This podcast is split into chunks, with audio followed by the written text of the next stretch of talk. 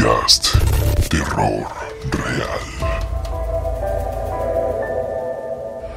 Hola criaturas de la noche, bienvenidos sean a Macabra, el podcast en el que podrás contar tus historias de terror y vivencias paranormales. Afortunados o desafortunados sean aquellos que encontraron nuestra transmisión.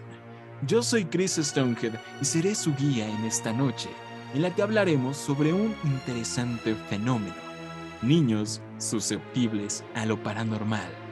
Una vez más, Mitch Mar ha salido de su ataúd lleno de tierra transilvana para hacerse presente. Así es, Chris. Eh, se viene un tema muy especial hoy que, que me llama la atención qué cosas vamos a decir. Y además nos acompaña un invitado, mira, de calidad. Pura calidad aquí y afortunadamente la invocación fue exitosa ya que Alex Abunde se encuentra nuevamente con nosotros. Así es, Chris, Mitch, eh, pues como lo comentabas, hoy tenemos a un invitado especial, el cual pues nos aportará mucho a este podcast que la verdad se viene bueno, ¿eh? Un tema muy interesante y pues veamos qué tal y estamos complacidos de presentarles a nuestro invitado de hoy, Alberto Sánchez del canal de YouTube Archivos de Ultratumba, un canal dedicado al mundo sobrenatural y al terror. ¿Cómo estás, Alberto? aplausos virtuales, aplausos virtuales. muy bien, muy bien. Estoy feliz de estar aquí con ustedes porque soy seguidor del podcast desde hacía un tiempo y la verdad me da gusto que me hayan invitado para pues contar dos, tres historias medio macabrosas ahí sobre este tema que en lo personal me parece muy interesante y algo que pues he vivido en carne propia desde que tengo uso de razón. Vamos ya, viendo. Ya empezó a ponerse tenso el asunto. Alberto, ¿puedes contarle a todos los macabros y macabras de qué trata tu canal? Pues mira, mi canal es eh, más que nada es sobre historias que la misma gente cuenta mi intención es que la propia gente cuente sus experiencias para que así pues otras personas se animen a contar sus, sus propias experiencias. Eh, hago que la misma gente lo cuente porque creo que así es la forma más correcta de transmitir una historia, porque si yo la cuento, siento yo que no es lo mismo, o sea, es más bien mucho mejor que la persona que lo vivió lo cuente, porque pues no, no, no sería igual pues, de tétrica a la que yo las contara diferente. Trato de que todas las historias que subo, la mayoría de ellas son verídicas, eh, son de personas que han, han, tenido sucesos paranormales en su vida o que han tenido eh, experiencias con cosas del más allá que hasta el día de hoy no nos explican, pero pues de eso trata mi, mi canal. Más que nada. Está muy interesante, macabros y macabras, vayan a checarlo, archivos de Ultratumba y, y estoy totalmente de acuerdo contigo. Eh, ahí por ahí cuando Alex cuenta algunas historias como que se pierde la esencia un poco a veces. Como que le cambia algo, sí, no, como no, que sí, le pone un poco de, su acuerdo. cosecha y vamos ahí como que A- a- además, a veces en la voz sientes la veracidad detrás de las palabras. Claro. Luego Sí, eso sí, o sea, luego nosotros contamos unas historias y no sé, luego les damos más teatralidad al asunto, pero ya, ya de, escucharlo de viva voz, sí hemos tenido una que otra anécdota que nos han mandado, pero ahí los macabros y macabras eh, nos tienen que apoyar mandándonos sus audios. También recuerden que pueden enviarlos a todas nuestras redes o a nuestro correo electrónico macabra.podcast.gmail.com. Y bueno, qué interesante el tema de hoy. Yo creo que es algo que se sabe, que mucha gente, incluso aunque no estudie acerca del tema, es algo que se tiene conciencia de ello, que los niños y las niñas son susceptibles a lo paranormal y algunas veces pueden ver cosas que los adultos no podemos sentir ciertas cosas. Eso es algo muy interesante.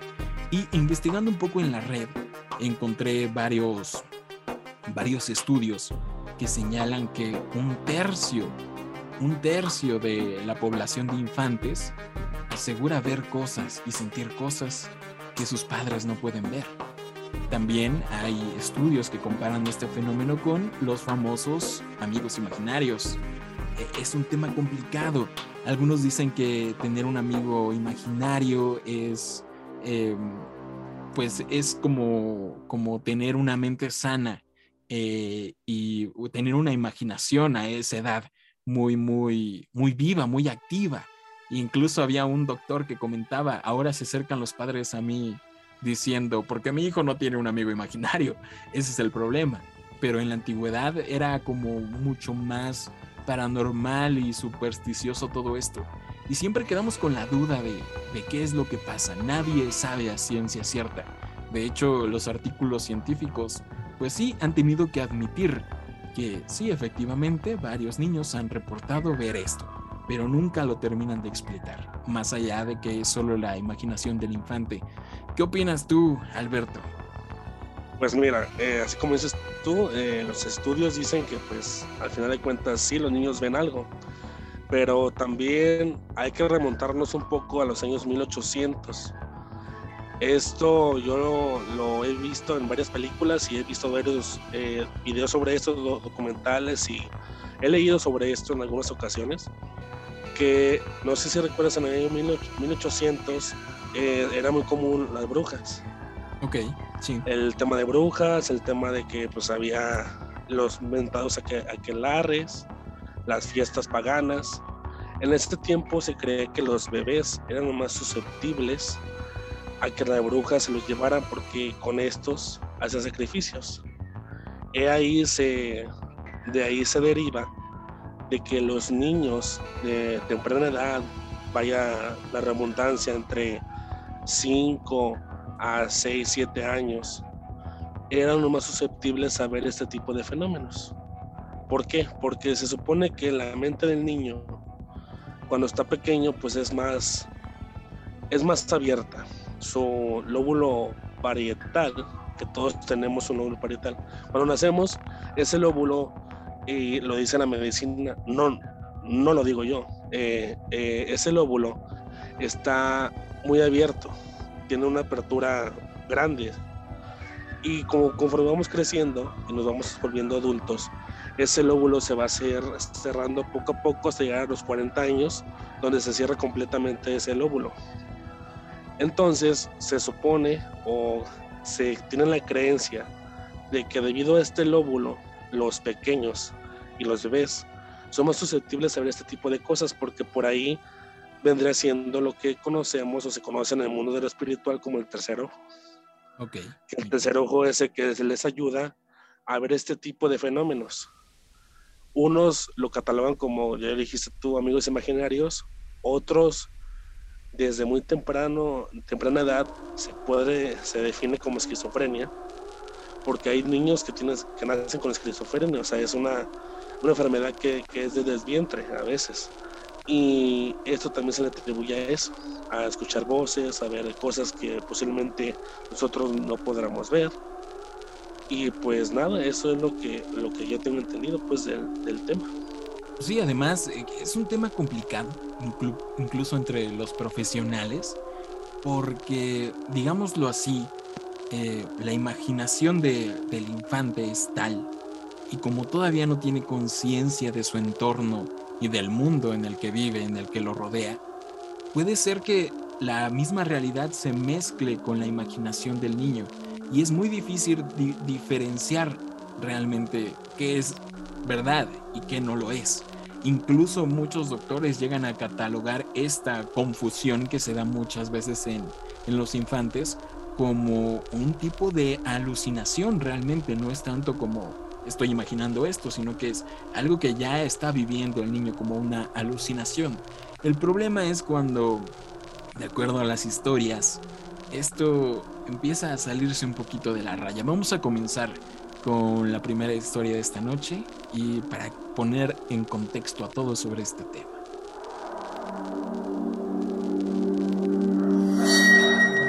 Esta historia se titula El chico de la pijama, que fue contada, vivida por Ashley Martínez y nos cuenta lo siguiente. Cuando estábamos buscando condominios para comprar nuestro primer hogar, Claire estaba a punto de cumplir tres años, su hija. La llevamos con nosotros a ver todas las opciones ya que queríamos ver qué tan cómoda se sentía, ya que también sería su casa. Cuando entramos por la puerta del lugar que finalmente compramos, el segundo piso de un edificio, supimos de inmediato que era el lugar correcto. Esa noche le pregunté a Claire si pensaba que ese lugar sería un buen hogar para ella. Y su respuesta fue, sí, y el niño que vive ahí también es muy agradable. Esto me tomó por sorpresa, pero traté de mantener la calma. Le pregunté qué quería decir y dijo que había un niño en pijama que vio en el comedor. Ella dijo que la había saludado con la mano y que tenía más o menos su edad y que solo estaba ahí en el comedor. Sabía su nombre, pero ahora no lo recuerdo. Y también mencionó que le tenía miedo al agua. Después de que se fue a la cama esa noche, claramente busqué formas de despegar energías del hogar, cómo comunicarse con fantasmas para que no molesten a tu familia y cualquier otra cosa que pudiera encontrar para que me diera tranquilidad. Y bueno, ya Claire nunca más volvió a hablar de, él, ni siquiera al día siguiente cuando le pedí que le contara lo mismo a, a mi esposo. Y esa fue su pequeña anécdota de Ashley Martínez. ¿Qué opinan? Es una historia sencilla, pero creo que plasma muy bien lo que se vive. Usualmente son anécdotas contadas por adultos que presencian cosas que dicen los niños y que lo vinculan con algo paranormal muy fuerte. Alex, ¿qué opinas? Eh, bueno, pues eh, lo que a mí se me hizo un poco extraño es como comentaste al final que dice que pues, después de eso la niña ya no, Claire, ya no comentó nada, ¿no? Ni siquiera al esposo ni nada. O sea, se me hace un poco, un poco extraño porque, no sé, digo, en mi imaginación podría decir como que pues ese niño que estaba ahí con la pijama, pues tal vez sí pudo hablar con ella, no sé, algo, comunicarse. Y pues sí, digo, es, es algo, no sé, impresionante tal vez que, que tu hija te diga eso justamente de que oye, pues es que hay un niño aquí y pues me cae bien, digo, eso está bien, porque pues como es algo que, o sea, es, es un niño, se podría decir que pues no, no hace daño a nadie también, ¿no? Queremos pensar, Alex, queremos pensar. Sí, claro, que digo, es lo que, lo que muchos pensarían. Pero ¿no? bueno, nuevamente dijo, son "Me cae como, bien". como los detalles. Eh, de dónde sacó Son la idea esas de, al agua, Ajá. cositas. Eso Mitch, ¿qué también. opinas? Pues eso, las coincidencias de, de- en todos estos casos que rebasan lo que la ciencia tal vez dictaría cuando ya vas encontrando estas cositas medio extrañas que te dicen aquí hay algo raro que no solo es la imaginación. Claro, claro que sí, tenemos un, ese sentido que nos dice algo anda mal, esto no sé, va más allá de esto. Alberto, ¿qué opinas? Pues mira, eh, sí, como dicen, eh, que es un niño, o sea, el que ve es un niño, y no, en teoría se podría decir que no es nada malo, pero ¿qué harían los tres si les digo que se supone o los expertos en las ciencias ocultas dicen que los niños fantasmas no existen en realidad? No hay niños fantasmas, sino que cuando ves un niño o la esencia de un niño, no, no, pues, no se puede quedar en este plano penando porque pues no tiene pecado, más que el capital que la, la creencia católica es el de Adán y Eva. Los niños cuando mueren se van al limbo. Sí, sí, sí. Este, o sea, y aquí sí, a mí me suena más así como escalofriante porque pienso, digo, si la bebé ve a un, a un niño, a una niña, entonces es una entidad mala, posiblemente, no, no es algo bueno, pues, porque según las creencias, pues los fantasmas en forma de niños pues, no existen en realidad. Sí, así es, Pues, Alberto. Sí, yo también estoy familiarizado con eso.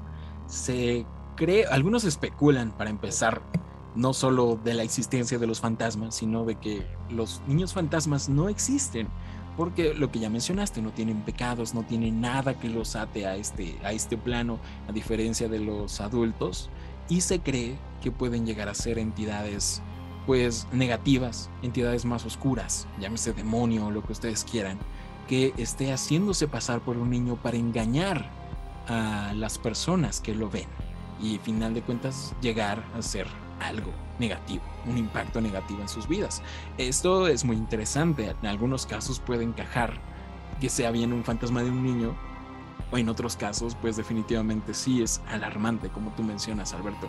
Muy muy interesante. Vámonos con la siguiente historia que nos vas a contar tú, Alberto. Estamos muy interesados. ¿Qué, qué tienes para nosotros, Pepe?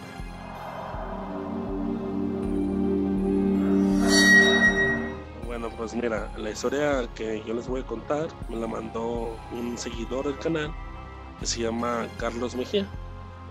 Él me cuenta que hace algunos años cuando su pequeña estaba pues más chica, ahorita ya tiene 10 años la, la niña me parece, pero cuando estaba más un poco más pequeña, ella le decía que veía una guagua. Así le decía a su amigo imaginario, se podría decir.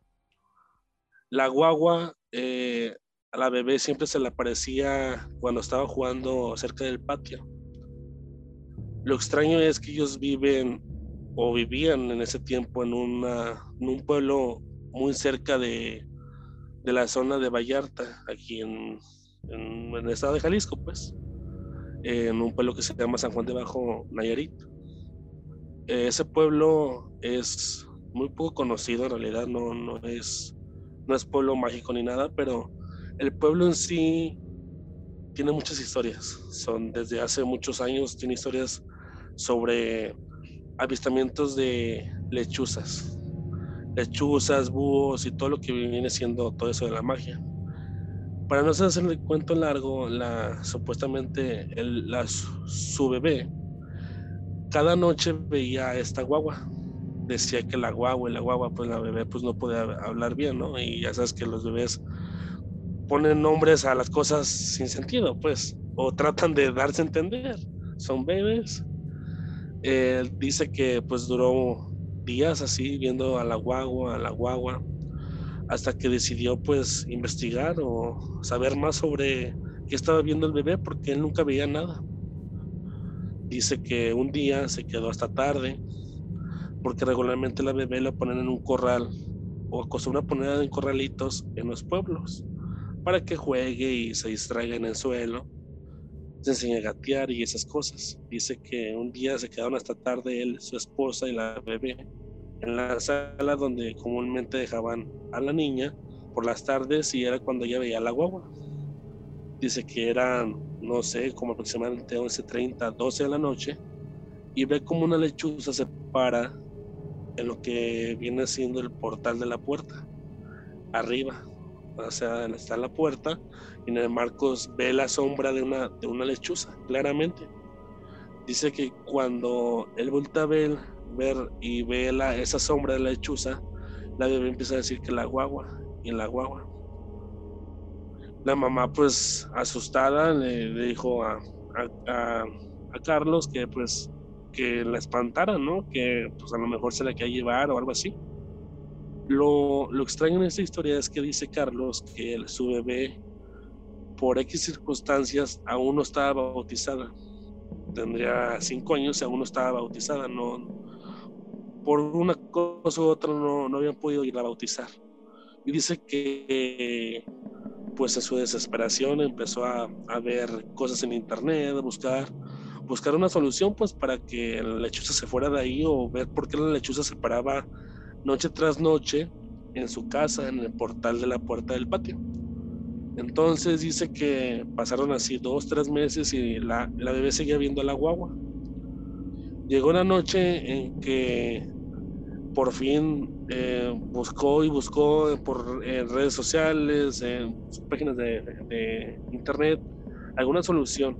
Y lo que encontró él, o lo que supuestamente dijeron a él, que le aconsejaban poner una como un, una línea de sal en la puerta para que así la, la lechuza no pudiera entrar a robarse a la bebé porque en los pueblos es común escuchar entre los ancianos que en los tiempos de antes las lechuzas se robaban a los bebés. Yo llegué a escuchar varias historias así y me dice eh, Carlos que pues puso eso y que por un tiempo eso fue la solución. Hasta que una noche recordó, estando dormido, recordó que la bebé no estaba bautizada. O sea, no, él, él no, nunca se acordó ni por la mente le pasaba que su bebé jamás fue bautizada. O sea, nació, se registró y todo, pero jamás le dieron su bautismo que es regular en el cristianismo. Entonces dice que acudieron todo a bautizar a la bebé y él, le comentaron esto al padre y el padre pues les comentó así que sí, efectivamente pudo haber sido esto. Después de, de eso eh, siguió poni poniendo su, su línea de sal cada noche bautizaron a la bebé y dejó de ver a la, a la lechuza. Eh, pero dice que desde entonces eh, a todos sus familiares cuando tienen un bebé o hay un bebé nuevo en la familia, les aconseja pues eh, bautizarlos antes de, de- de que cumplan más edad, pues porque pues corren peligro de, de que la- alguna lechuza se lo lleve. Ok, Alberto, está muy interesante. Estamos hablando Wow. de brujas, entonces. Está muy cool. Sí, sí, sí, sí, o sea, Ajá, sí. brujas que la bebé podría ver.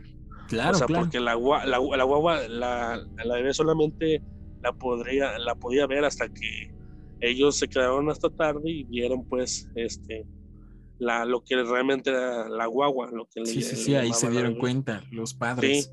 Sí, sí, y también comenta que este hubo incluso ocasiones donde la bebé dibujando sus garabatos, porque ya es que las bebés suelen dibujar garabatos en hojas blancas cuando les pones a colorear o algo, que ella hacía como la figura de, de un ave.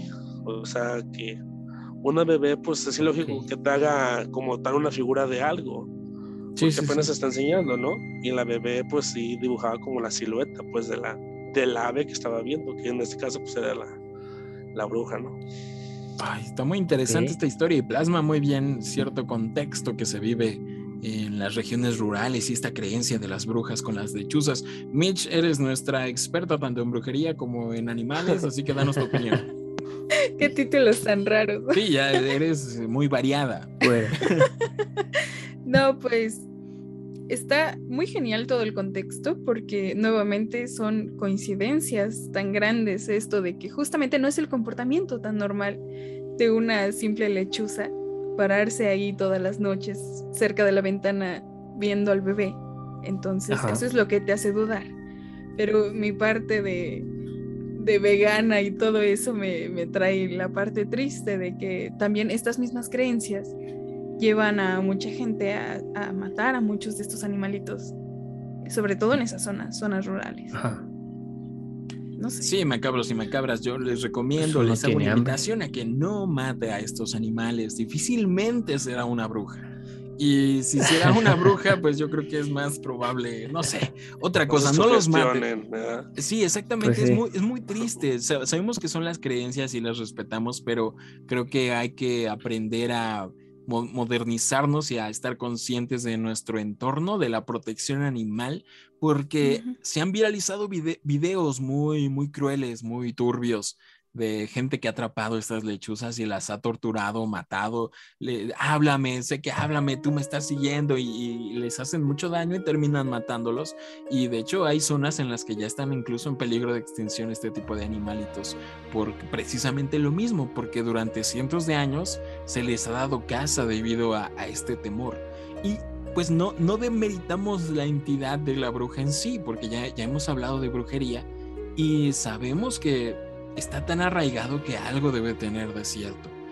Creemos, creemos ciertamente en que existe la magia, ya, ya lo hemos comentado, pero eh, sí hay que ser precavidos con este asunto, ya será tema de otro video muy, muy interesante que los bebés Sí. sean se- sensibles a esto. Yo también tengo una anécdota sobre bebés que sintieron precisamente la presencia de una bruja que venía a chupársela, lo viví de, Sí. de primera mano yo precisamente en Toluca, pero ya se los contaré en el episodio de Brujas, pero es exactamente lo mismo, de que sentía ¿Cómo nos algo y dejas lloraba. así?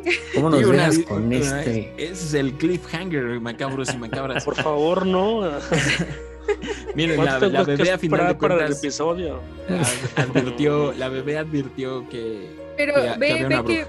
Qué buena solución respecto a sus creencias. Simplemente Sí. recurrieron al bautizo, no recurrieron a Exacto. otro tipo de actos. la bautizo, casa. la sal, la protección y a Ujú. final de cuentas el, el bebé estuvo bien, no, no le Sí, el nada. problema se solucionó, ¿no? Y- igual nos comentaron, no sé si recuerdes que en Mineral del Chico, me encanta hablar de Mineral del Chico siempre, también tenían un bebé justamente en el lugar donde nos estábamos quedando y nos mencionaron de que realmente iba una persona justamente a, a proteger la casa constantemente, con sus cruces en las ventanas, con tijeras en las camas y siempre era como de cualquier ruido que llora el bebé, algo malo está pasando.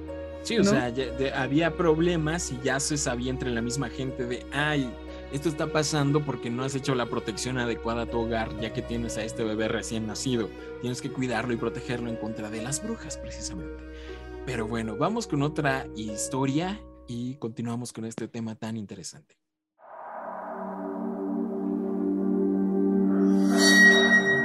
Pues justamente la siguiente historia nos la envió una seguidora a nuestro correo, recuerden macabra.podcast.gmail.com, que es Aislina, y nos la envió ya desde el 2020 y no la habíamos leído en este podcast. Pero justamente ella nos cuenta que en agosto del 2019 sufrió una parálisis del sueño muy terrible. Realmente no se asustó porque ella constantemente había vivido esas situaciones. Así que realmente estaba poco tranquila, un poco tranquila, porque si bien ya estaba acostumbrada, nunca sabe qué es lo que va a ver. Realmente se vive con esa incertidumbre tan grande cuando vives con la parálisis del sueño. Y se esperaba todo menos lo que vio en esa ocasión. Un poco de contexto nos dice que su papá murió justamente hace 10 años y esa vez vio una sombra un poco extraña. Tenía un grotesco brazo, pero el otro era normal, una joroba y un sombrero. Esta sombra ya la había visto, pero esta vez no venía sola. Algo muy extraño es que esa sombra era totalmente negra y plana, pero venía acompañada con su padre, que claramente podía ver que su papá estaba en descomposición, pero la sombra era totalmente negra. Inmediatamente despertó y vio una sombra muy familiar, solo que más larga. Volvió a despertar una vez más y esta vez escuchó una especie de estática, hasta que gritó y gritó, hasta que esta vez sí volvió a despertar de verdad. Al siguiente día se lo contó a su madre, pero no le creyó, y hasta la fecha nadie le cree porque únicamente tiene 13 años. Y nos dice muchas gracias por escucharme y por leer mi historia. Aquí es un caso Wow. muy particular, porque yo creo que un poco doloroso para ella incluso. No sé, Sí, ¿tú ¿no? qué piensas, Alex? Eh, bueno, principalmente yo creo que sí, eso de que comenta de ver a su padre, o sea, que ya, ya falleció. No sé, ha, ha de ser como un golpe muy fuerte eso. Pero en estado de en- descomposición. En, descomposición todavía que nos dice, ¿no? Eh, pues sí, digo, tenemos la, lo de que es el hombre sombra, ¿no? O sea, como que la, la imagen ahí, pues, la- o sea, bueno, él lo plasma con joroba y con un brazo mal, pero el sombrero, ¿no? Y con un sombrero. Ajá, el sombrero es lo que nos indica eso. Pero ¿no? eh, también se me hace muy interesante lo que, de, lo que decía de que despertó. O sea, vio otra sombra y luego volvió a despertar. Y que gritó y volvió a despertar, ¿no? O sea, Sí eso de bien como un, sueño. es. Un sueño, sueño, un sueño, Un de sueño sueño, un sueño, Inception. o sea, eso sueños. Estamos Sí, hablando claro. de Inception, Christopher Nolan está. lo sabe. To- Totalmente, sí que- pasa, yo lo he vivido. Hay sueños que son tan profundos que son como Sí. niveles del sueño y precisamente también están relacionados con el fenómeno de hombre sombra, parálisis del sueño. Usualmente primero viene la parálisis, luego estas capas del sueño profundo. Eh, muy interesante, podríamos ligarlo a que fue tan solo un sueño, pero el modo que lo de- describe tan grotescamente, eh, que no es como algo muy apto para una niña de 13 años, eh, sin duda es una macabra que escucha macabra usualmente, se nota Sí. por la descripción, pero pues sí, es algo muy, muy terrible y, y bueno, te entendemos, sabemos que este fenómeno existe, ya sea que seas niño o un adulto lo puedes vivir y pues es muy interesante. Alberto, ¿qué opinas? Y este, como, como nos dice Alex, que lo extraño pues de, del- de la persona que, que ve, que dice que es su padre, pues qué, qué mal, ¿no? Que una niña tan pequeña este, vea al- algo así, pues que reviva ese momento, pues doloroso para ella, pues volver a ver a su, a su padre y en un estado de descomposición aún más.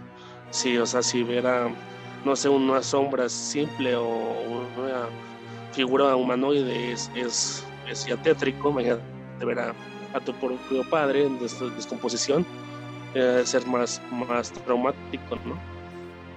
Sí, totalmente de acuerdo. Es, es algo muy choqueante. Y también me llama la atención la, la, la, figu- la figura que describieron, que con el brazo Sí, ¿eh? y jorobado y con este Que característico se- sombrero que del que ya hemos hablado. Ajá, que a lo que me- a lo que describe pues a- a, eh, eh, se podría también asociar al hombre encorvado que también es un algo algo peculiar entre pues entre niños no ver Una leyenda, sí, que, que figura de un hombre ajá sí sí sí este un hombre la- eh, alto delgado con brazos largos sus pies igual encorvado este, con joroba y un sombrero también así pues también la descripción encajaría pues en Sí, con- sí, sí, totalmente de acuerdo. Recordemos la película de El Conjuro. ¿Fue uno o la dos? La dos, ¿cierto?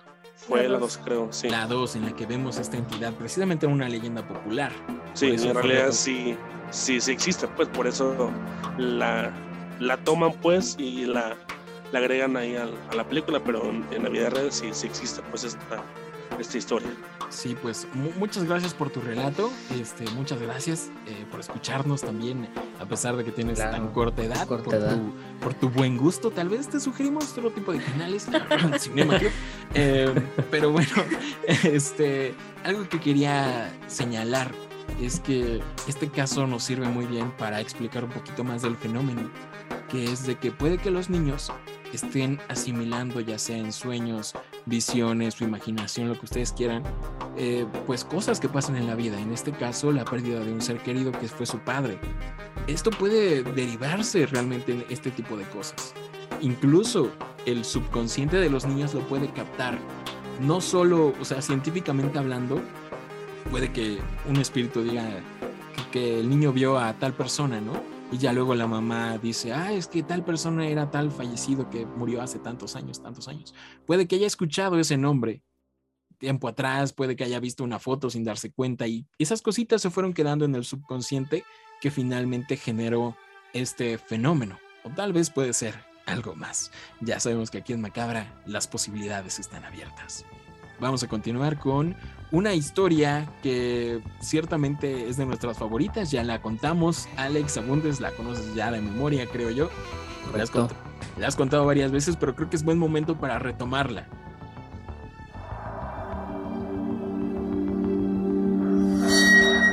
Bueno, sí, Chris, como habías comentado antes, esta historia ya la habíamos contado, pero pues la verdad creo que merece ser contada de nuevo.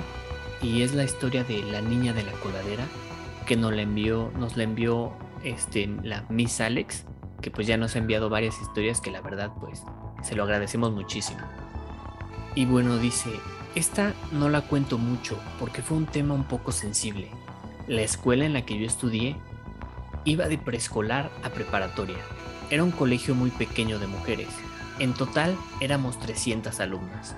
Cuando yo iba en tercero de preescolar, en prepa había una chica que era alumna de mi mamá, a la cual diagnosticaron con un cáncer inoperable y ya muy avanzado, el cual pues era casi cuestión de tiempo. Esta chica decidió se- seguir yendo a la escuela. Iba pocas horas porque pues se cansaba mucho y sus papás la recogían a la misma hora a la que salíamos nosotros de- del kinder. Así que pues era muy amable con los pequeños y a veces hasta jugaba con nosotros. El caso es que desafortunadamente un día fue al baño y falleció. La encontraron ahí las mises. Yo recuerdo que me tocó ver a la ambulancia entrando hasta el jardín del colegio, a sus papás llorando y sus compañeras igual llorando. Nos encerraron a todas en los salones para que no viéramos el cuerpo salir. En fin, crecí y siempre pues había la típica leyenda de que se aparecía en los baños. Cuando había eventos en el colegio, el reto era ir al baño de prepa de noche. Pero pues nunca pasó nada más que pues la simple leyenda que era. Nadie nunca vio nada. Y bueno, el punto es que esta escuela cerró y el terreno se vendió a otra escuela más grande que convirtió todo el plantel en preescolar. Y pues yo a mis 25 años empecé a trabajar en este preescolar como Miss de tercero de kinder. Mi salón estaba en la parte en la que era antes la prepa de la otra escuela. Y pues el baño de los niños era ese baño justamente. Un día, uno de mis alumnos me pidió ir al baño y le pedí a la misa auxiliar que, que lo acompañara. Como tardaron mucho, al regresar les pregunté qué es lo que había pasado. La Miss me contó que el niño había pedido ir al baño del primer piso y que lloró cuando lo llevó al baño de nuestro piso. Y pues esa fue la razón por la que se tardaron. Yo me acerqué a mi alumno y le pregunté qué pasaba. Y su respuesta fue, Miss, es que en el baño de aquí está la niña de la coladera. Obviamente me saqué de onda y pensé que había algo en una coladera que pudiese estar haciendo volar su imaginación. Así que fui a revisar y pues no vi nada. Le volví a preguntar de qué hablaba y me dijo, no es mala ni nada, pero no me gusta verla porque llora mucho y tiene el pelo raro. En ese momento recordé lo de la chica que falleció y la leyenda con la que crecí en esa escuela. No había forma de que pues él supiera eso porque ya era un colegio completamente nuevo y distinto y pues ya tenía 20 años eso. Platiqué con la mamá de este niño y ella me contó que su hijo toda la vida había visto cosas. Me dijo que una vez él reconoció la loción de su abuelo al cual nunca conoció porque decía que le iba a contar cuentos en la noche. La verdad es que sí me sacó de onda y me asusté un poco. El padre del colegio fue a bendecir el baño y todo. Sin embargo, mi alumno nunca volvió a ir ahí. Yo a veces iba a saludar, pero nunca había a nadie. Y bueno, pues esta es la historia de, de Miss Alex, que pues digo, lamentablemente es como pues el fallecimiento de, de una alumna que pues se volvió en algo más, ¿no? Sí, ya, ya, lo habíamos mencionado, es algo triste, pero muy interesante por el cómo se dan las circunstancias de que ella vivió cuando era niña la muerte de, de esta chica y ya después, ya como adulto, ya trabajando ahí como Miss, sucede esto y ella puede vincular lo que la tragedia que había ocurrido. Está muy, muy interesante. Ahora, ¿por qué rescatamos esta historia? Por la parte del final, en la que el niño pues dice que no solo vio a, este, a esta entidad en la coladera, sino que también veía a su abuelo. Y ahí entra en el tema de esta noche. Alberto, ¿qué opinas? Sí, sí, muy interesante. Este, eh, algo tétrico eso de la niña, pues, porque pues es algo triste, ¿no? Pensar que una niña se, tenga ese, ese final, ¿no? Y lo del niño, pues sí, es algo también impactante que, que comenta, pues, que, que, aparte de ver a la niña, ve, ve a su abuelo. Eh, me suena algo así o puedo relacionarlo a una película de del aclamado Guillermo del Toro, que es relacionada más o menos así, que va por esa parte. Una de mis películas favoritas que se llama El Espinazo del Diablo eh, que más o menos toca ese, ese tema o por ahí de, de niños pues que eh, fallecen en circunstancias pues no, no muy agradables pues que digamos o extrañas circunstancias y se hacen presentes de una u otra forma. Sí, tienes razón. Y qué buena película. Mitch, ¿qué opinas? Esta historia ya es algo clásico de Macabra. Creo que la contamos en cada vez que, que tenemos oportunidad. En este caso se dio lo de los niños, creo que ya la contamos en la de escuelas, ya también en, creo que en la de baños, ya también. En todas lo contamos. Ese cajón. pero, creo que nunca, nunca lo he dicho, pero lo que me impresiona así intensamente de que pudo reconocer su Paco Rabanne que usaba su abuelo, ¿no? Ah, Porque reconocía el olor. Ahí, ahí, eh, eh, eso está, está muy cool, ¿no? Pero es cool porque luego hay gente que no ve, el niño. no llega a ver las entidades, pero sí a sentirlas y a olerlas incluso.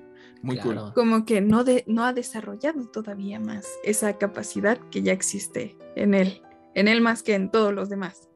Pero algo que, que, me recordó totalmente, Alberto, eh, con Guillermo del Toro, es de que los fantasmas son fotos del pasado, ¿no? No como tal la presencia en sí, sino tal vez el remanente de, ese tiempo. Totalmente. De hecho, en esta misma película dicen la popular frase de, que un evento atrapado en el tiempo, ¿no? Un evento trágico. Precisamente e, eso pasa. Muere ahí la niña en el baño, tristemente, ¿no?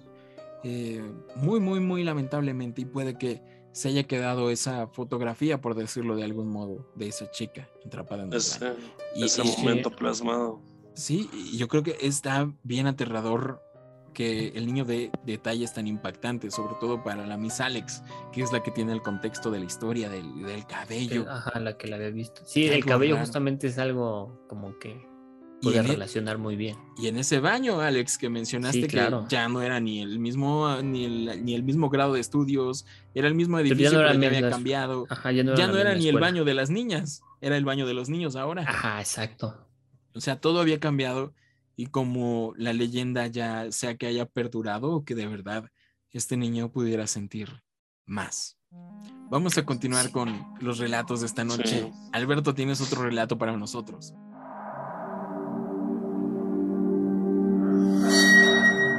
Sí, sí, sí. Este no- nos lo manda Andrés Rodríguez. Un saludo para él. Eh, antes de, empezar el relato, él nos dice una, o nos pone como una, como una, se puede una, una explicación de lo que él piensa que por qué los niños ven, ven estas cosas o son más perceptibles a ese tipo de fenómenos, ¿no? Y nos dice que Dicen que los niños son poseídos o ven más a los fantasmas por ser inocentes. Esto para mí no es verdad, siendo que un nuevo estudio, según él, eh, nos habla que la psico, la psicoparanormal, la ciencia psicoparanormal, perdón, revela que los niños son la atracción de espíritus residuales o entidades por portales ya que estos portan una energía espiritual más fuerte que un adulto. Y con esta, ya que es una carga iónica positiva y regularmente los, los espíritus o entidades son carga negativa, los espíritus usan esta energía iónica para manifestarse en presencia de ellos. Algo pues que tiene que ver con la ciencia, algo así, y él nos, nos, pues, nos adelanta esto un poco antes de su historia. ¿Ustedes qué piensan sobre esto? ¿Qué dice él? Está bien extraño, de- debo admitir que muchos ¿eh? conceptos me sacan un poquito de onda, que los iones y que no sé qué. pero, Cargas positivas y negativas, ¿no? Negativas. O sea, Tiene sí. cierto sentido, cien- sentido. Ajá, tiene de- sentido, sí. De cierta manera, eh, pues sí.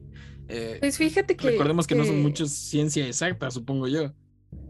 Pero fí- fíjate que justamente tengo un amigo, mi buen amigo Memo, que tal vez está escuchando esto, que está estudiando física y justamente quiere desarrollar un proyecto, no sé, final, tesis, proyecto de investigación, en el que trata de explicar el porqué de los sucesos paranormales desde el punto de vista de la física. Él me lo, me lo menciona como que es simplemente hechos físicos que no terminamos de comprender aún. Entonces, no sé, como que me acordé un poco de eso, pero no lo sé. Claro, habría eso que es como, que el concepto básico de son cosas que, que no entendemos, ¿no? Hace mucho tiempo la tecnología que tenemos hoy en día es- sería conocida como magia. Entonces, lo Sí. mismo, en- tal vez en unos años todo, todas estas cosas tienen una explicación. Pero Claro. eh, yo ya vi esa película, así que adviértele a tu amigo Memo, porque por ahí puede acabar muy mal. Puede acabar muy mal. Ya. Sí, no. Yo ya vi esa peli. Y, y bueno, sumado a todo esto que, que nos narran, este, yo creo que los niños, un concepto que se tiene también tiene que ver con la religión y la reencarnación. Es que los niños vienen de, digámoslo así, del cielo, ¿no? Eh, la gente cuando morimos vamos al cielo, pero allá nuestras almas se podrían como reciclar y regresamos eventualmente como un niño recién nacido. Entonces, al tener este contacto tan cercano con que ya estuvimos muertos, por decirlo de algún modo, eh, somos más sensibles a todo este tipo de cosas, incluso podemos verlo. Esa es una de las teorías que se tiene más del lado espiritual y obviamente en cuestión creencias, nada científico. Y me recuerda mucho a la película Soul de Pixar, por ahí va el concepto. Eh, Entonces, no sé, está muy cool. Ok, continúa Alberto con la historia. Ok, bueno.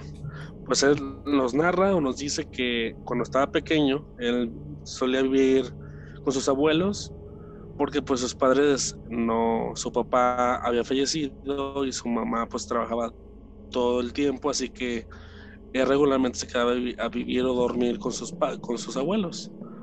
Eh, dice que así pasó toda la mayoría de su infancia y que cuando él tenía aproximadamente siete años, su abuelo lamentablemente fallece eh, porque son naturales y a partir de ahí él empieza a experimentar cosas extrañas. Dice que por las noches eh, escuchaba como su abuelo acostumbraba este, a, a expulgar, como le llaman, el frijol cuando ya quitarle las piedritas y las piedritas que encontraban en los frijoles las aventaba al piso y se escuchaba pues el, el sonidito pues cuando caía la, la, piedra o la basurita al piso. Dice que después de, de que murió su abuelo y él, él, estaba pequeño, pero recuerda perfectamente que a los días de que, de que pasa ese suceso, él comienza a escuchar en la, noche las piedritas así que, que rebotan en el suelo, ¿no? y se les extraña, pero que cada noche escuchaba, escuchaba las, las piedritas. Dice que así pasaron noches hasta que un día este decidió se levantó por X razón en la madrugada a, tomar un vaso de agua. Para llegar a la cocina a tomar el vaso de agua, tener que caminar por un pasillo largo. Dice que su casa era casa de esas antiguas, que es un solo piso y son muchos cuartos. Dice que estaba eh, caminando por el pasillo, al llegar a la cocina se ve eso, se sirve su vaso de agua y de reojo alcanza a ver la silueta completamente de su abuelo, sentado en un reposo que tenían ahí. Dice que pues no, se le hizo algo extraño, pues porque pues pensó que era algo X, no una sombra normal o, no, no es un reflejo, pues no, no se le hizo extraño. Dice que así duró noches. Después de eso, veía a abuelo sentado o recargado en el, este, en el, eh, sobre sus, sus pies, pues en la cama, que se sentaba su abuelo, se veía la sombra de su dice que él le trató de muchas veces decía a su mamá y a su abuelita, pero pues nunca, nunca le creyeron, ¿no? Hasta que un día dice él que le gustaban mucho los carros, jugaba con sus carritos, hacía sus, sus, sus pistas, ponía topes y todo, como cualquier niño de edad jugando con sus carritos, ¿no? Dice que un día estaba jugando con sus carros y ve una llave de un carro, así una llave como tal. Dice que se le hizo fácil empezar a jugar el carro agarrar una, una cubeta y empezar a hacer así como si fuera el manubrio del carro. Dice que no sabe qué estaba pensando en ese momento, pero que se le hizo fácil meter, agarrar la llave que había encontrado y meterla al enchufe de la luz. Ustedes saben que la llave pues es de, es de fierro, o sea, las de carros antiguos son de, de fierro, ¿no? Y pues, ¿qué pasaría si tú metes una llave al, propósito de la, del enchufe pues de la luz. Dice que sí, sí, este dice que la, la, introduce y le da vuelta para arrancar el carro según. Cuando arranca según el carro, es, hace una llamarada y dice que su abuela y su madre pues corren rápidamente a, ver qué estaba pasando. Antes de que la mamá y la abuela llegaran, él, él, narra en, la historia que vio cómo al momento de estar la chispa de la llave haciendo contacto con la luz, volteó a rojo y del lado izquierdo había un retrato de su abuelo, de sus antiguos. Dice que él vio cómo su abuelo salió de, de retrato, literal así, y le dijo, suéltate, suéltate, suéltate. Eh, dice que lo que él hace es soltarse y cuando se suelta, la llave sale volando. De hecho, dice que la llave acaba totalmente calcinada, solamente un pedacito del, del borde de la llave queda como, este, evidencia pues de ese suceso. Y que al momento de decirle él a su abuelita y a su mamá pues nunca, nunca le creyeron. Y dijo que, bueno, me platica que no solo fuente fue esa, sino varias ocasiones donde su abuelo lo, lo salvó y que vio a su abuelo como tal y que eh, él siente que su abuelo era como su ángel de la guarda porque como era muy apegado a él eh, siente que pues lo, lo, cuidaba en todo momento porque le lo salvó de varias circunstancias de que pues, era un niño muy vago y sí lo llevó a salvar de varias circunstancias pues. Y es aquí donde entra el tema de que pues él le, dijo a su mamá y a su abuela pero sobre este eh, suceso del, abuelo que salió del retrato para poderle avisar de quizás una muerte segura, ¿no? Al introducirle esa llave de metal a, la luz. Algo no, no tenebroso, pero sí que te quedas pensando que posiblemente nuestros seres queridos o los niños ven a, los seres queridos o los seres queridos están aquí para cuidar a veces a, los niños, ¿no? También. No, no, no, no tanto para asustarlos o para decir que, que ven amigos imaginarios, sino también para cuidarlos. Bueno, Alberto, muchas gracias. Es una muy bonita historia. ¿Quién, dices que la envió? Se llama Andrés Rodríguez. Andrés, muchas gracias por, por, enviarla. Está muy linda la historia, la verdad. Es que sí ejemplifica muy bien lo que tú mencionas de el lado, digamos, lo positivo de este Sí, sí, no. También ver el lado positivo en tanto lo macabro. Sí, exactamente. y mucha gente decide ver eso. No, hay muchas personas que, deciden ver eso como, como ángeles, como tú lo mencionas, que gente que los está cuidando y no les tienen miedo. Es algo muy, muy, pues no sé, diferente a, las historias que hemos contado, el ver el lado positivo y pues qué bonita experiencia. Bien se podría explicar, no sé, tal vez de otras maneras, pero algunas veces es mejor no buscarle explicación a las cosas que suceden y que se quede así, ¿no? Recordar como una muy bonita historia. Alex, ¿qué opinas? Eh, pues sí, digo, es, es, es, una historia bonita. O sea, también en la historia que yo conté hace unos momentos, eh, recordemos que decía que pues el niño también este, reconocía la alusión del abuelo y que el abuelo le contaba historias en la noche.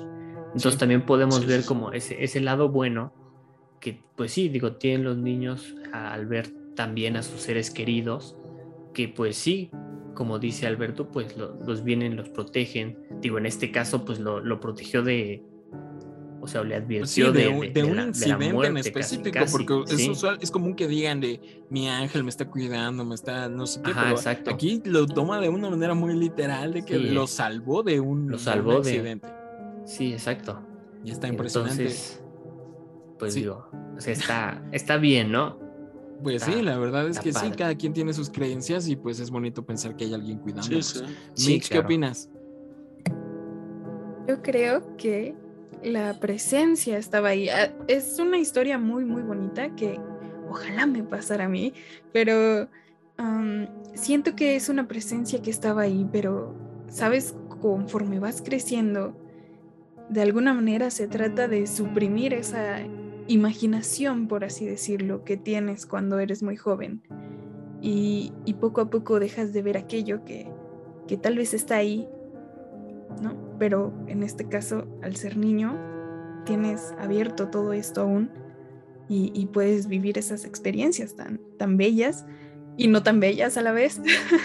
Sí, totalmente de acuerdo. Hay muchas personas incluso que desde niños detectan eh, esta habilidad, ya sea que lo vean como una maldición o como un regalo, y trabajan en ello y llegan a mantener su, su habilidad de ver y hablar con las personas que ya fallecieron, incluso siendo adultos, y se llegan a dedicar precisamente a eso. La cosa es ya creer en, en su veracidad, ¿no? Pero pues muchas veces sí llega a ser impresionante estos dones que ya han sido estudiados y yo creo que serán tema de otro video. Tengo una historia relacionada a un abuelo que es muy reciente. La encontré en línea, debo, debo admitir, espero yo que sea verídica.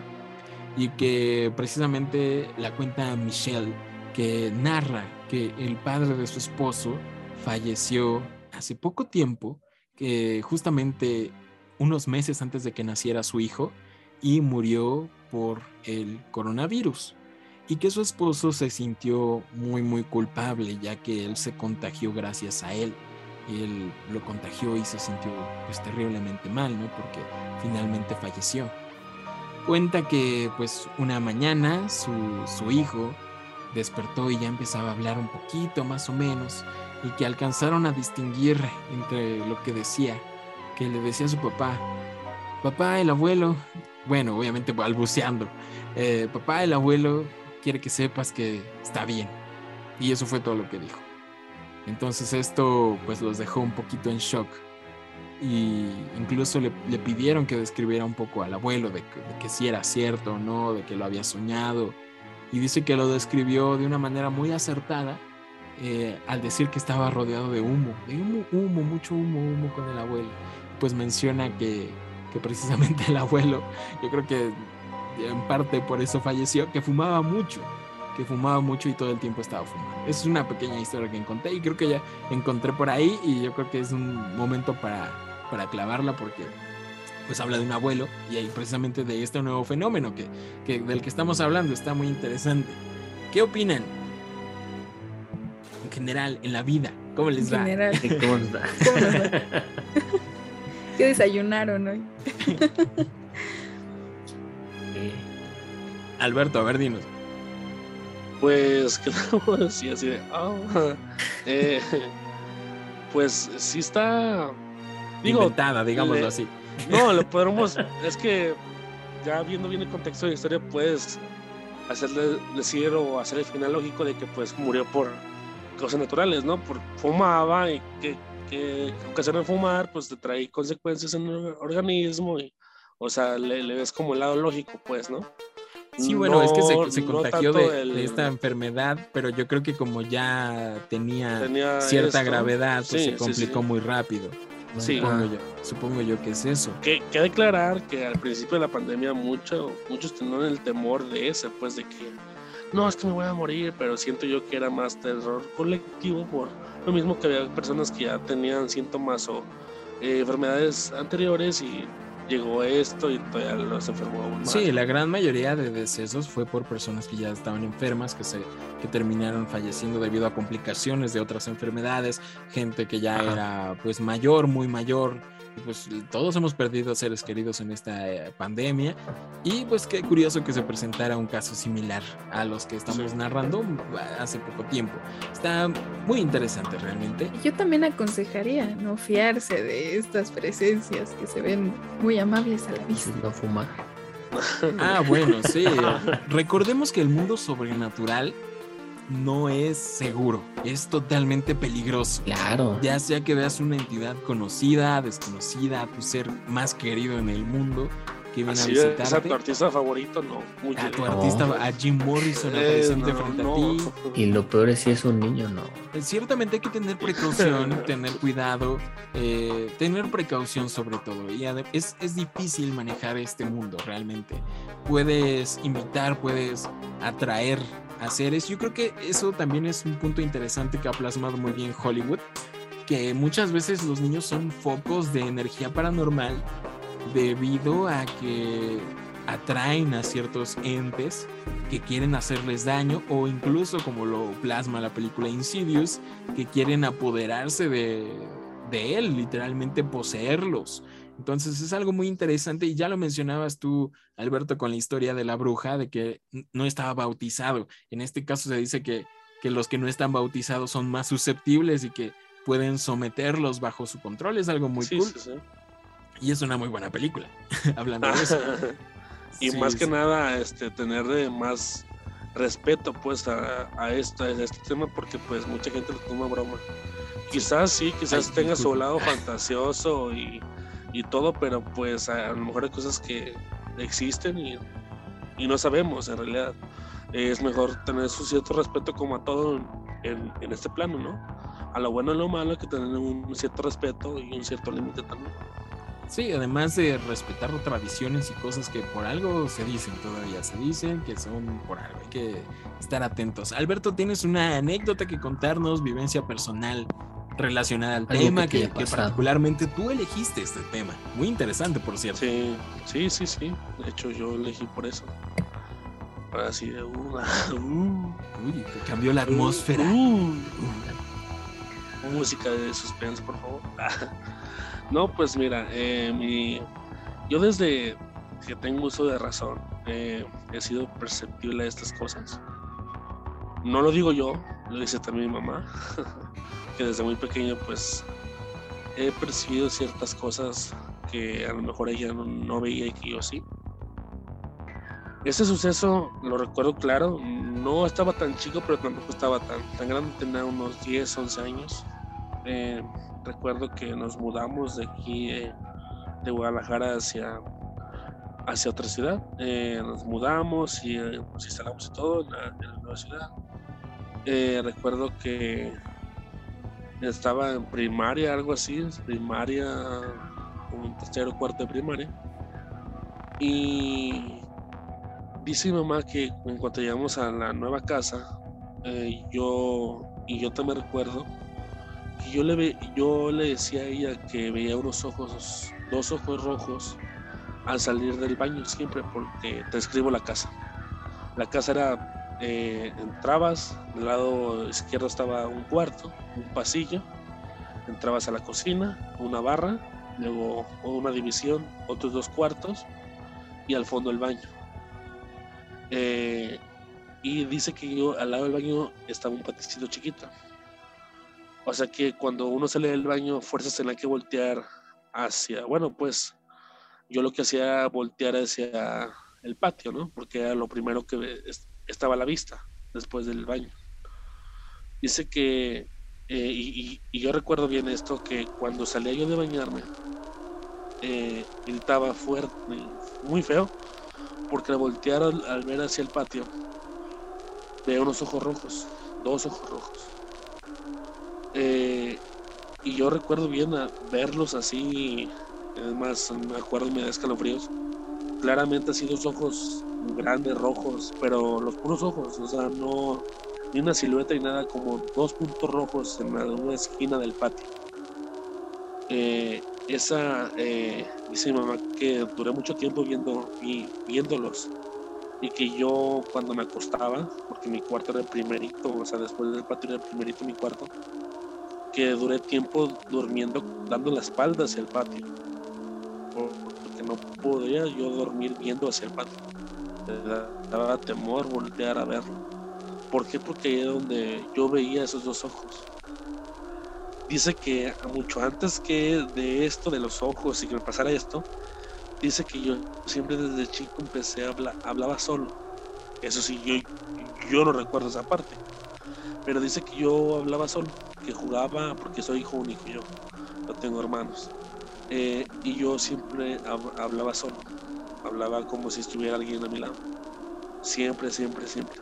Lo único que recuerdo es que yo tenía como un mejor amigo, se podría decir. Eh, que era como mi compañero de aventuras. Siempre, no se jugaba el camioncito así, yo sentía, no lo veía, pero yo sentía la presencia de alguien hacia el lado mío. Y no sé, quizás qui- quiero, quiero ligarlo a eso. A mi mamá se le lamentablemente perdió una hermana mía eh, cuando pues, pues, no se logró pues el, bebé. Eh, y quiero pensar que era por la presencia de mi hermana, ¿no? Que yo sentía un calor pues al lado mío. Y dice que desde muy chico empecé con esto de yo jugaba solo y hablaba solo y eso. Pasa lo de los ojos. Dice que me lleva con, un sacerdote, amigo de la familia, de, de cuando estábamos en aquella ciudad. Era amigo de mi papá y mi mamá y me, lleva, ¿no? Para checar qué, es lo que tenía. Cabe destacar que yo sí soy bautizado y todo, o sea, no, no- nada que ver con la historia que conté yo. Yo sí estoy bautizado y todo. Dice que el sacerdote les platicó que hace muchos años, en ese mismo lugar donde estaba la casa, eran potreros, donde estaban los caballos, ahí eran unos, unos potreros de vacas y eso, y había caballos ahí. y que contaban los, los viejos de, de aquel pueblo, porque era un pueblito, que en, en- exactamente en ese lugar, en la esquina donde yo veía esos dos ojos, se metió un Catrín, un señor muy elegante de negro. Dice mi mamá que después de, de- que nunca me creyó pues de los ojos, pensaba que estaba loco porque pues, o sea, como dos ojos, nomás dos bolas y, y ya nunca vio nada. Dice que yo este después de eso empezó como a, a creerme un poco y cada que yo entraba al baño, que iba hacia el patio, ella me acompañaba, pero o sea, sin que yo me diera cuenta, pues ella iba detrás mío para ver que en realidad eh, si ella veía algo o así. Dice que así duró días y que no, no le tocó ver nada. Hasta que un día, yo dormido, me levanto gritando. O sea, no había. Y dice que al momento de levantarme y gritar, corre a mi cuarto allí mi papá. Y lo que ve, lo primerito que ven al entrar, es arriba de mi cama, de, de la cama, los dos ojos rojos volteándome a ver. Lo primero que ven al entrar, o sea, todo oscuro y las dos bolas rojas así viéndome. Enciende la luz y no había nada. Eh, dice que después de esto, el mismo padre que me había visto y le había dicho lo que, lo que había sucedido en esa casa, le dijo, le recomendó que pues me pusieran un, un como no crucifijo, sino que un, un collar pues ahí religioso y rociar con agua bendita. Dice que después de esto pues dejó de, de sucederme esto, pero que de vez en cuando sí, yo le decía que sentía cosas o que, o que a veces estaba jugando y que le decía mamá, ¿por qué él me agarró mis juguetes? O así. Y cosas así, pues, piquitos medio extraños que hasta la fecha, hasta la fecha hoy que ya estoy grande, ay señor grande, este, eh, siento todavía cosas, pues he vivido cosas ya de grande que me hacen creer un poco más en todo esto y que siento yo que desde que estaba pequeño como que tengo cierto uh, don, no, no don, sino que algo más, más prendido pues acá arriba que me hace detectar más fácil pues las, estas cosas por, eh, por varias cosas que me han sucedido desde chico te digo hasta, hasta la fecha y pues siento que se liga mucho el tema que escogí porque pues yo conozco gente de mi entorno social que también dice desde, desde pequeños, incluso tengo mi mejor amigo, eh, tenía su amigo imaginario también y a veces comparamos ideas o conversaciones y digo, no, sí, oye, fíjate que yo sentí igual o fíjate que yo veía cosas iguales. Eh, pues esta es mi historia, es algo corta, eh, tengo más historias, pero las dejaré por otro episodio o algo así. Y pues espero a ver que les haya gustado mi historia, un poquitito de lo que he vivido, de lo mucho que he vivido. Oye, está bueno el cliffhanger, además, o sea, para dejar Sí. picados a la gente, ahí está. Wow, wow, qué genial Sí. historia. Órale. Ok, Alberto, muchas gracias por esa historia. La verdad creo que debimos empezar con esa. Estuvo muy buena. Y wow, estoy impactado sobre todo por la revelación de que, de que tu mamá también vio los ojos rojos que tú veías. Creo que eso es como un detalle muy, muy impactante porque, pues, no sé, deja ver que, que si era real lo que estabas viendo desde un inicio. Esto está bien cool. ¿Qué opinan, este, Mitch?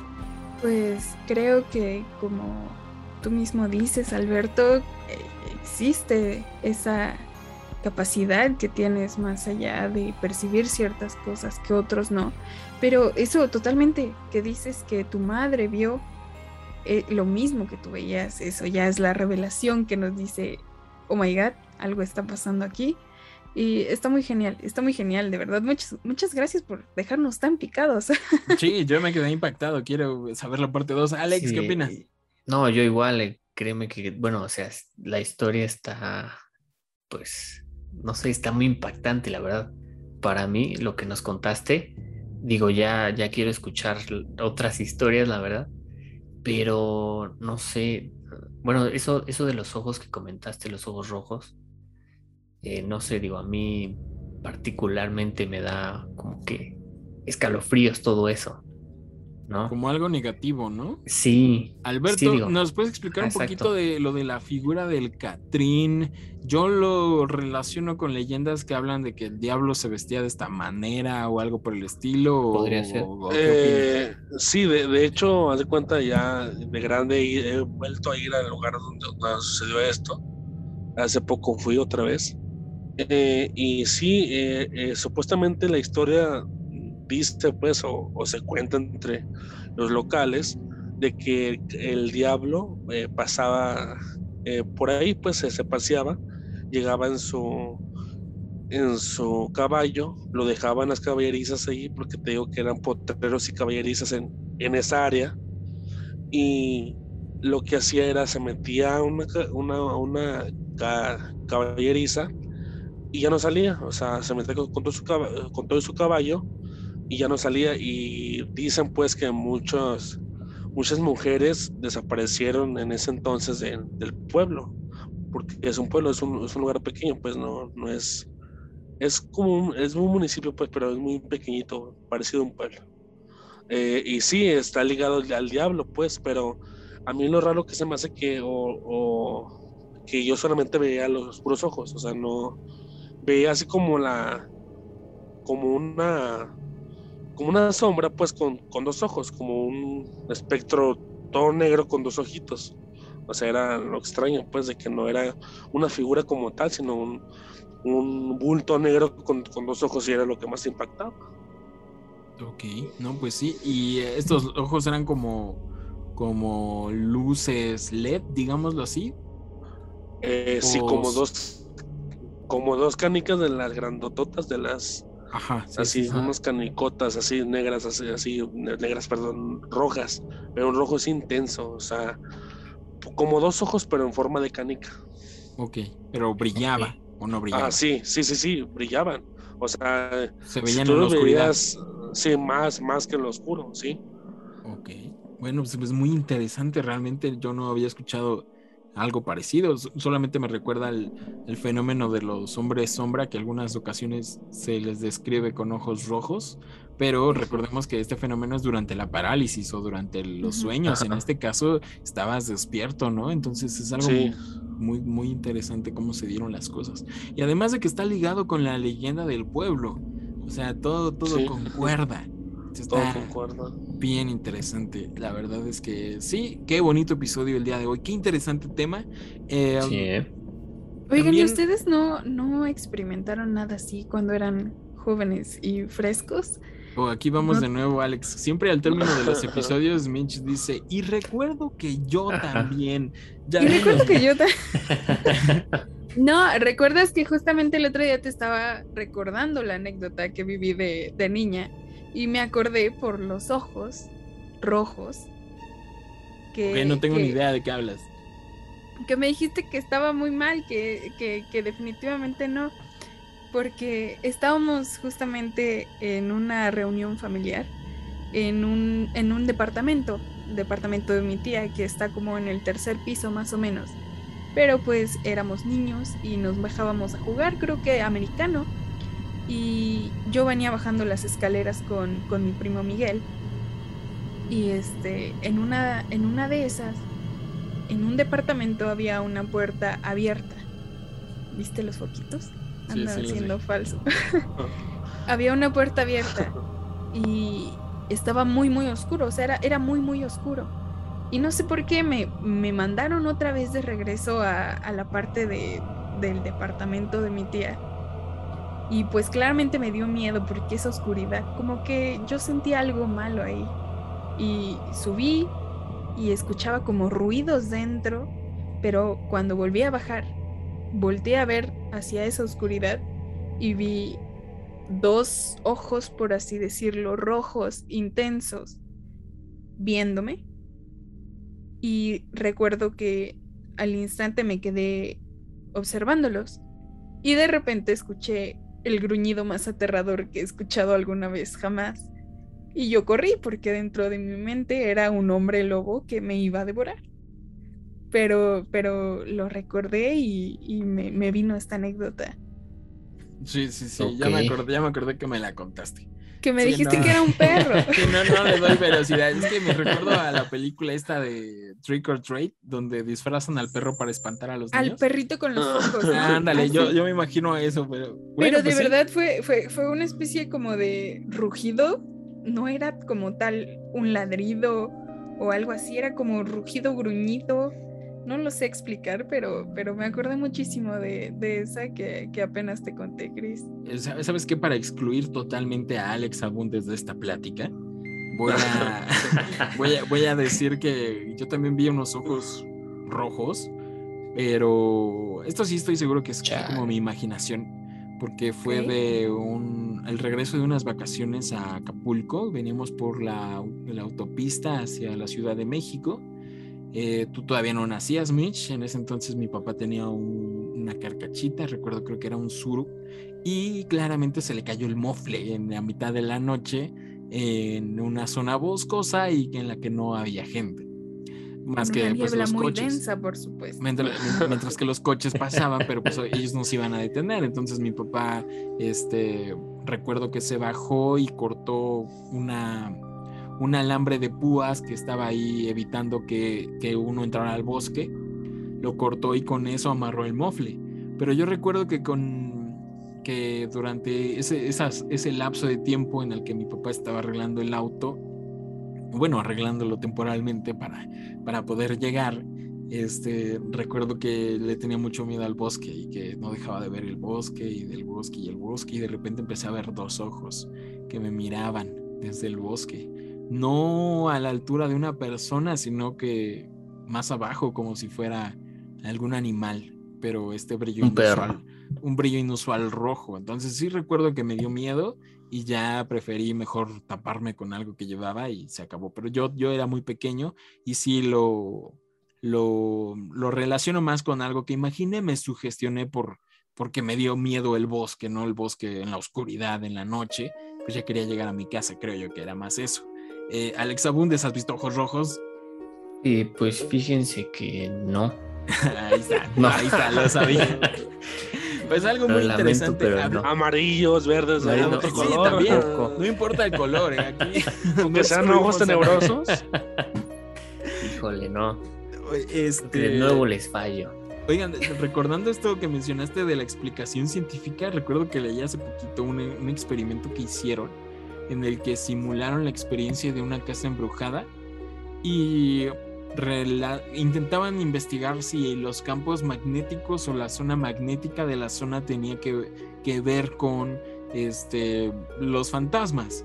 Y a final de cuentas no llegaron a nada, como la mayoría de estudios que intentan averiguar sobre el tema, pero lo que sí llegaron es de que se puede llegar a suscitar más actividad paranormal si la persona está sugestionada. Eso sí, como que lo comprobaron. Entraron a un lugar que estaba la luz prendida y le dijeron, ¿sabes qué? Este, aquí pues no pasa nada, acabamos de construir este lugar. Y, entró otra persona a un lugar que tenía la luz apagada y le dijeron, ¿sabes que Aquí murió tal persona. Y entonces empezaron a sentir y a experimentar diversas cosas, que fue como ese experimento, pero a final de cuentas no llegaron a nada concluyente. Eh, no sé, todos estos fenómenos de fantasmas están muy interesantes. También otro punto de vista sería ver, eh, hablar de las mascotas. También se dice que los animales tienen estos sentidos que pueden ver y percibir. Y también todavía hay una ola de historias relacionadas a perros, gatos y todo tipo de mascotas que, que ven, que ladran a ciertos puntos en los que no hay nada. De, de hecho, Fíjate. mencionas lo de las mascotas, se dice, pues, o se tiene creencia también, de que cuando va a pasar algo malo en tu familia o a, ti, si tienes mascotas y inusualmente mueren por algo es porque iba un mal hacia ti. Ándale, Y la, y, la, y la mascota o, o eso, pues, lo absorbe y como que mm, da su vida, pues, por protegerte a ti como, como su amo. Qué bonito. Sí. Qué bonito y qué feo, pero qué Sí, bonito. te- ¿no? eh, bonito Sí. por ti, pero feo por el por sí, eso. sí, exacto. No, no, no. Ok, Alex Abundes, vámonos con nuestra última sección ya para ir terminando este bonito episodio.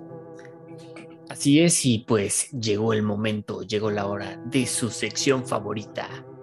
Es re, re, re, recomendaciones. Y pues para aquel despistado que no sepa de qué trata esta sección, yo les explico. Pues en esta sección nosotros les recomendaremos ya sea un libro, una película, un videojuego o algo relacionado con el tema del podcast de esta semana.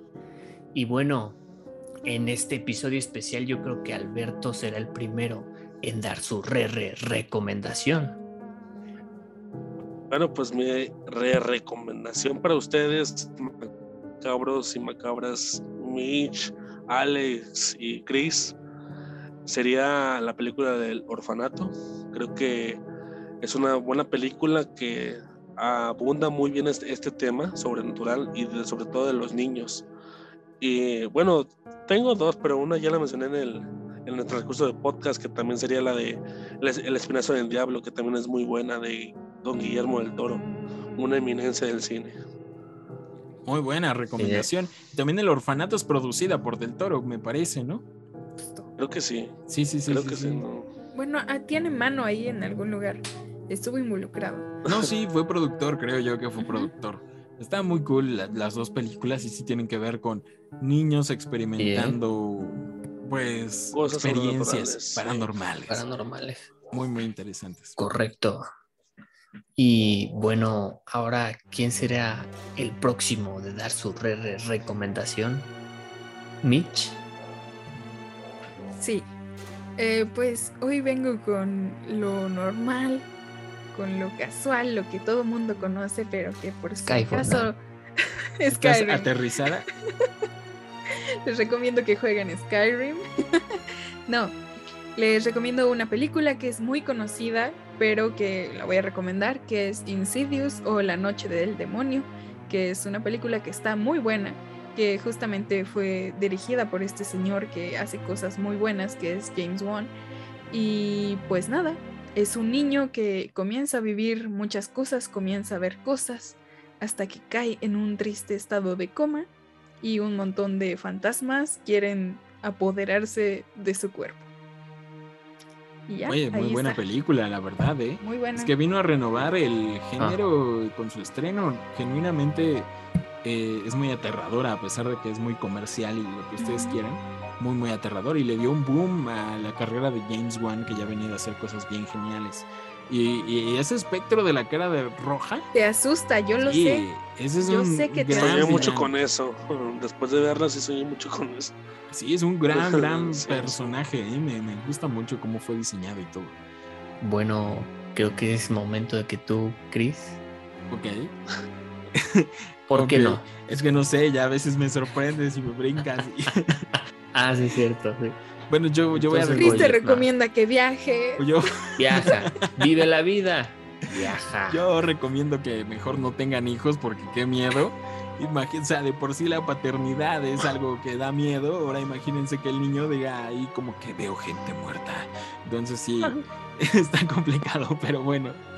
Yo lo que les quiero recomendar es el antecesor a Insidious, que fue una película dirigida por Toby Hopper y producida por Steven Spielberg. Me parece que es de los años 80, 82, que se llama Poltergeist, que aquí en Latinoamérica fue traducida como eh, Juegos Diabólicos.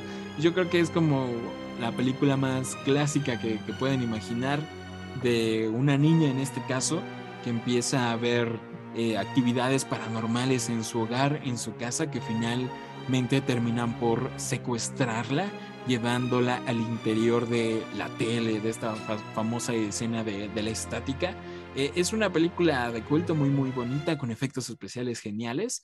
Aquí lo curioso es que se dice, se dicen las malas lenguas de que Toby Hopper no fue el verdadero director de la película, sino que Steven Spielberg estaba como yendo todos los días al set, todos los días al- set, algo inusual para ser un productor y que quien prácticamente dirigió la película fue Steven Spielberg, pero pues como ya estaba contratado Toby Hopper usaron su nombre. Esto ahí es como que un mito urbano. Oye, y por ahí esta película también tenía una maldición detrás, ¿no? Sí, sí, sí, tenía una maldición en la que murió precisamente la niña, si no mal recuerdo, si ahí investiguenlo porque si no les estoy dando datos, pero según yo sí, ah, aquí está, la maldición de Poltergeist, eh, murió asesinada Dominique Dunn, que fue una de las actrices, y Heather O'Rourke, que fue la niñita, también falleció por una enfermedad. Entonces sí como que varias personas involucradas en la película fallecieron, fue una de las famosas películas malditas, por decirlo de algún modo. También se creía que, que se usaron esqueletos reales, Esqueletos en, la, reales. en la escena de la, de la piscina. Creo que sí, ¿eh? creo que es ya comprobado, pero no, no, no sé, investiganlo. Está muy buena la película. Y bueno, Alex, te toca a ti la re- recomendación final. Algo curioso es que nunca recomendamos libros, siempre dices libros, que, que la poesía, Ajá, que las obras de para- arte pasa, prima. ¿no? Es para impulsarlos a que, a que lean más. A que ustedes Lean. inve- Sean cultos y lean, por favor. Sí. Por favor. Viaje. y viajen. Eh, bueno, pues yo sé que estaban esperando esta recomendación. eh, pues el camino fácil, diría yo. Eh, yo les voy a recomendar la película de El Sexto Sentido. Eh, pues una película que todo el mundo conocemos por la icónica escena de Veo gente muerta. Entonces, pues digo, ¿para qué les contaría algo? Eh, spoiler, este, Bruce Willis está muerto. Hasta ahí es lo único que les voy a decir. Na- nada más. Nada, No, no puede ser.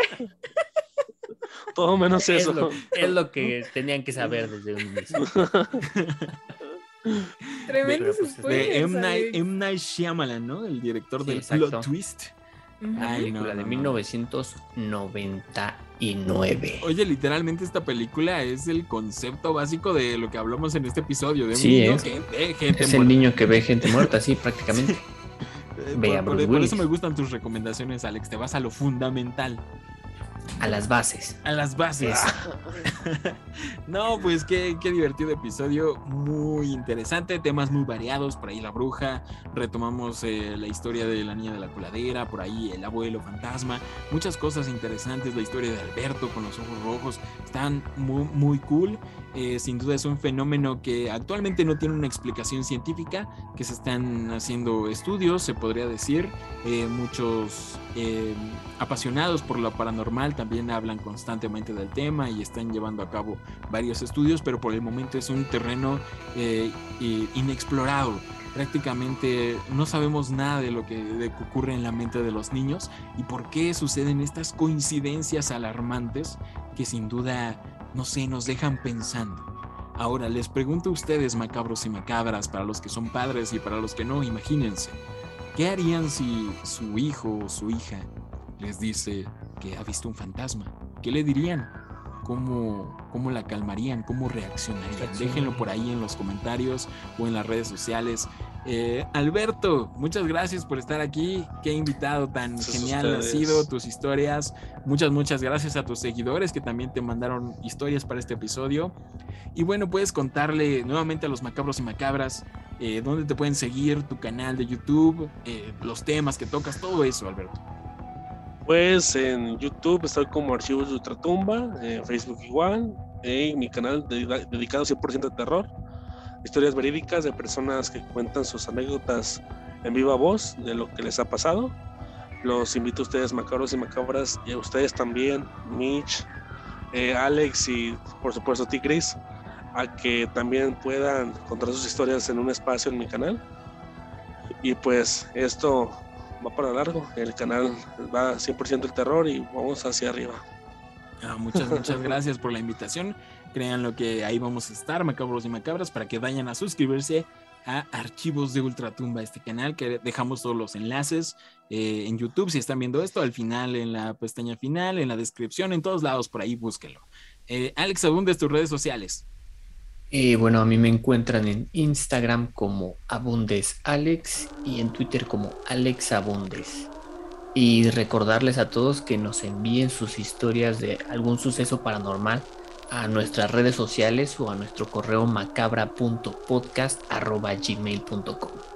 Ok, Mitch, tus redes sociales.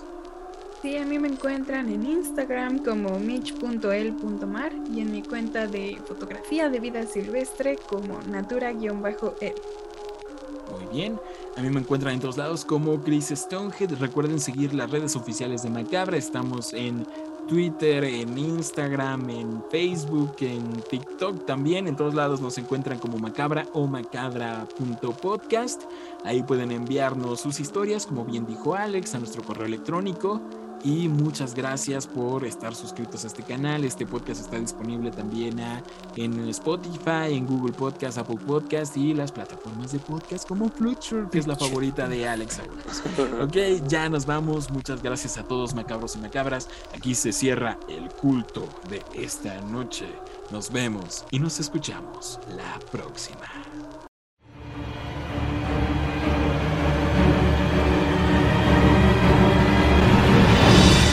Macabra Podcast.